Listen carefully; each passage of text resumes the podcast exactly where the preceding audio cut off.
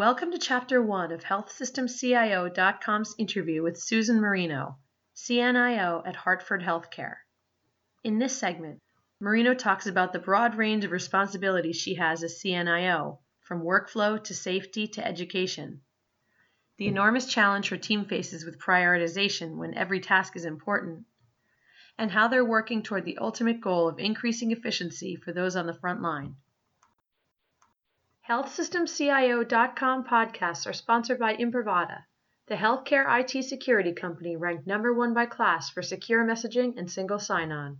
For more information, visit their website at Imprivata.com. Well, thank you, Susan, so much for taking some time to speak with Health System CIO today.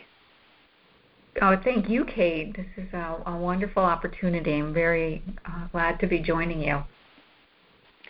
So we've been seeing progress as far as the number of organizations with CNIOs across the country, but I don't have to tell you that it is still low. So I think it's important to get that perspective for our CIO audience and really get into your role and the importance that nursing leaders can bring to an organization. So I think The best way to start is by getting an overview of Hartford Health, what you have in terms of the number of hospitals, ambulatory, where you're located, things like that.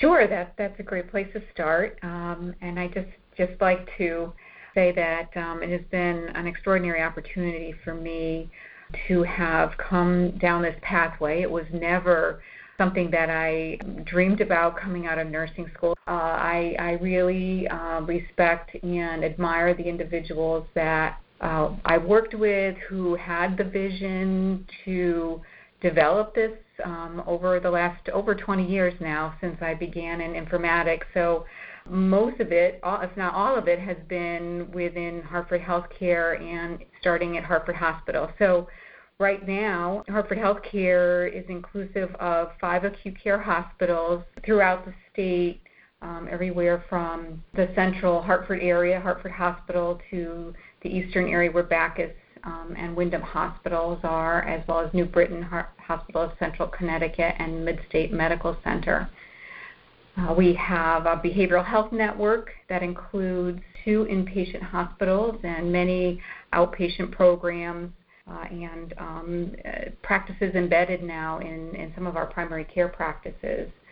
We also have a medical group throughout the state, as well as our newer patient population integrated care partners, providing up to 1,800 members and care for 370, almost closing in on 400 primary care providers across our space here in Connecticut area. Okay. And we're going to get into some of the changes that the organization has gone through. But first, can you outline what you really consider to be your key responsibilities as CNIO? Sure. And certainly that has developed over time. At this point in time, we are about 5 years into what has been totally transformational within our health system, which is the implementation of our new EMR, which is the Epic product. And so at that point, when our executive team made the decision that we were headed down that journey, that was a point where I moved from director of informatics. I have been responsible for really a broad system perspective for our transformation and really looking at workflows with our team. So really having a pretty significant strategic piece to my role and really thinking through with our executive leadership, where are we headed with our technologies? What are our responsibilities for our programs? And really having significant leadership responsibility, looking at across all of our clinical and non-clinical systems, looking at how to optimize clinical practice, quality of patient care, collaboration across not only nursing leadership, but as all of our disciplines and physicians. Truly ensuring focus on our workforce as well, and ensuring that they are competent with the technologies that we are bringing forth at such a rapid rate. Quality and safety as a pinnacle We have HIM regulatory groups. We have continuous improvement, constantly looking at our data to be sure that we're delivering the utmost in information to our clinicians for decision support.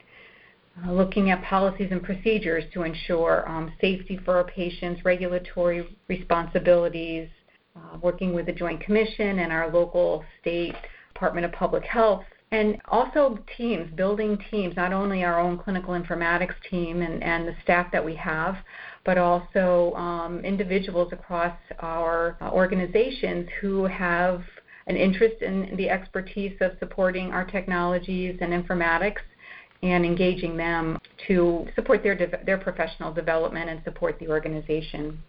Right. And certainly working with vendors, working with academic partners, and providing new programs, looking at how our students are educated, the curriculums, how do we integrate informatics, analytics into those programs, and how do we engage them in their clinical rotations. So a lot of different areas of support and guidance for our system, and in partnership with our information technology systems.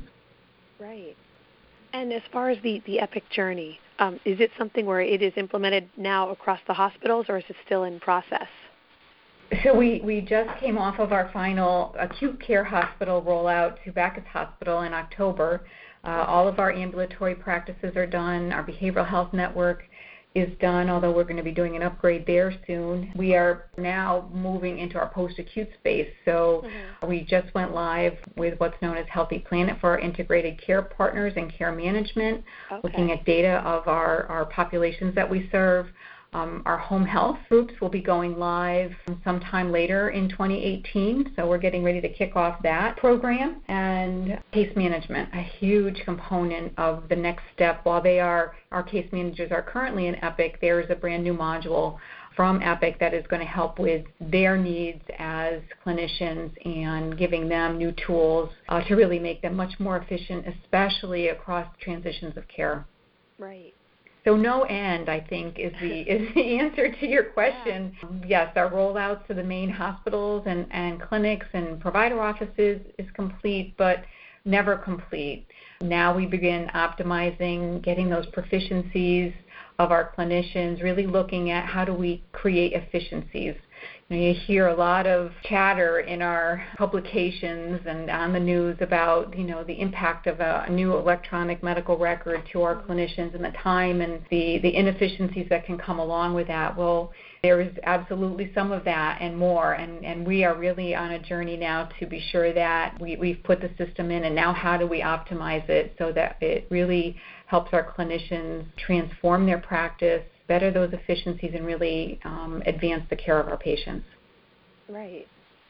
So obviously there's no shortage of priorities for your team, and then the work that the clinical informatics team is doing to support the organization. So as you alluded to, really shifting now to kind of that next phase of optimization and looking more at population health.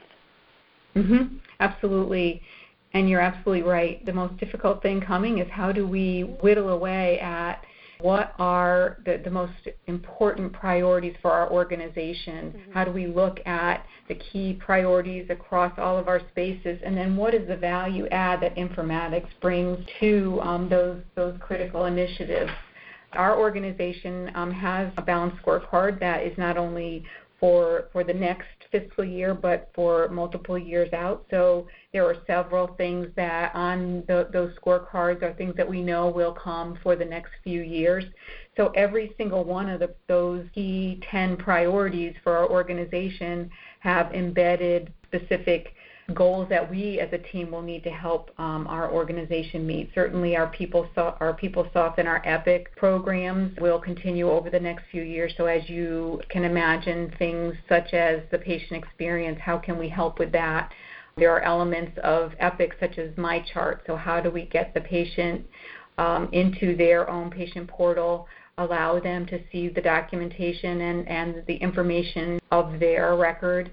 How can we get them to see the education that's available through that MyChart portal so that they can have a better understanding of their own health? and monitor their health over time along with us. That's an absolutely significant priority for us this year.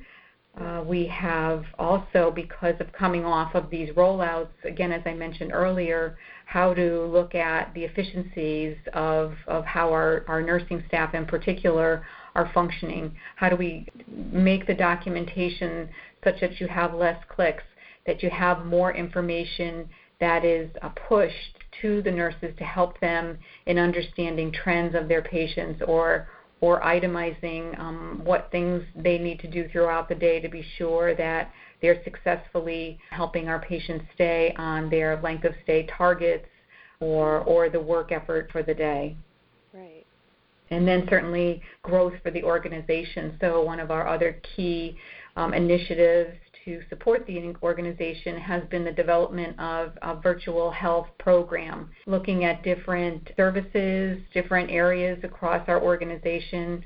So right now we're working with our headache group to help them develop that virtual health opportunity in addition to their regular office visits. How can that help their patients feel more comfortable, provide them more convenience, more direct interaction when needed with their provider. Also an employee health benefit for urgent care, bringing that virtual care opportunity to all of our employees and their families so that they, again, can have the convenience at home of connecting with a provider and saving them time and costs for their individual care as well. So many different areas of opportunity for us this year, and I think especially because we're coming off of that Epic rollout, one of the most significant things for us and for me and my partner, our CMIO, Spencer Ehrman, is to really understand more about how much time our individual department spends. How do we measure the work that we do so that we can be sure that we're providing the return on investment and the value add for our organization? Thank you for listening to this podcast from HealthSystemCIO.com. To hear other podcasts, visit our website or subscribe to our account in iTunes at healthsystemcio.com/podcast.